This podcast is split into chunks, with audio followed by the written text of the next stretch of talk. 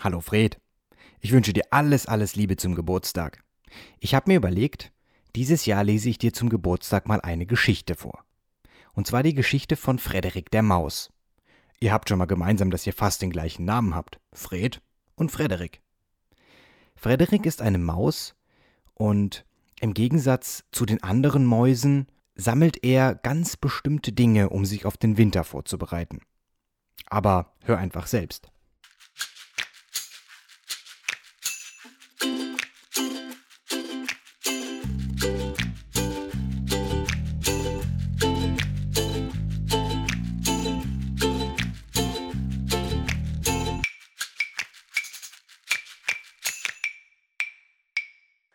Onkel Tim liest vor.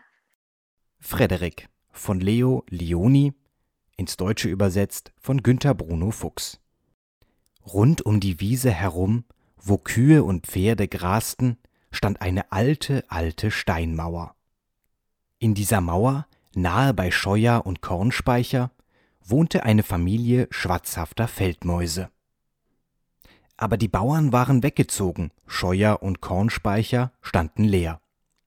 Und weil es bald Winter wurde, begannen die kleinen Feldmäuse Körner, Nüsse, Weizen und Stroh zu sammeln.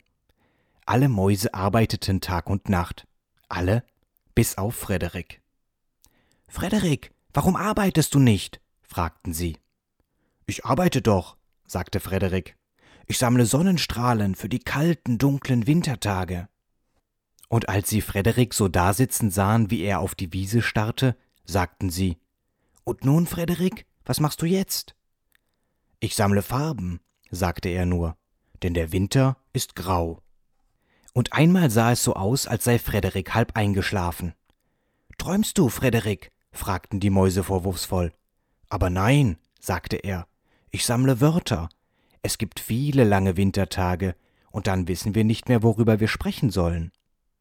Als nun der Winter kam und der erste Schnee fiel, zogen sich die fünf kleinen Feldmäuse in ihr Versteck zwischen den Steinen zurück. In der ersten Zeit gab es noch viel zu essen, und die Mäuse erzählten sich Geschichten über singende Füchse und tanzende Katzen. Da war die Mäusefamilie noch ganz glücklich. Aber nach und nach waren fast alle Nüsse und Beeren aufgeknabbert, das Stroh war alle, und an Körner konnten sie sich kaum noch erinnern. Es war auf einmal sehr kalt zwischen den Steinen der alten Mauer, und keiner wollte mehr sprechen. Da fiel ihnen plötzlich ein, wie Frederik von Sonnenstrahlen, Farben und Wörtern gesprochen hatte. Frederik, riefen sie, was machen deine Vorräte?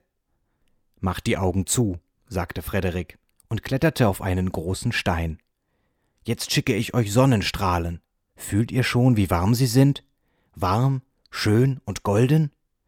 Und während Frederik so von der Sonne erzählte, wurde den vier kleinen Mäusen schon viel wärmer. Ob das Frederiks Stimme gemacht hatte? Oder war es etwa ein Zauber? Und was ist mit den Farben, Frederik? fragten sie aufgeregt. Macht wieder eure Augen zu, sagte Frederik. Und als er von blauen Kornblumen und roten Mohnblumen im gelben Kornfeld und von grünen Blättern am Beerenbusch erzählte, da sahen sie die Farben so klar und deutlich vor sich, als wären sie aufgemalt in ihren kleinen Mäuseköpfen. Und die Wörter, Frederik.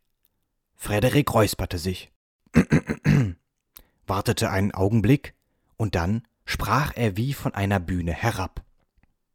Wer streut die Schneeflocken, wer schmilzt das Eis, wer macht lautes Wetter, wer macht es leis, wer bringt den Glücksklee im Juni heran, wer verdunkelt den Tag, wer zündet die Mondlampe an.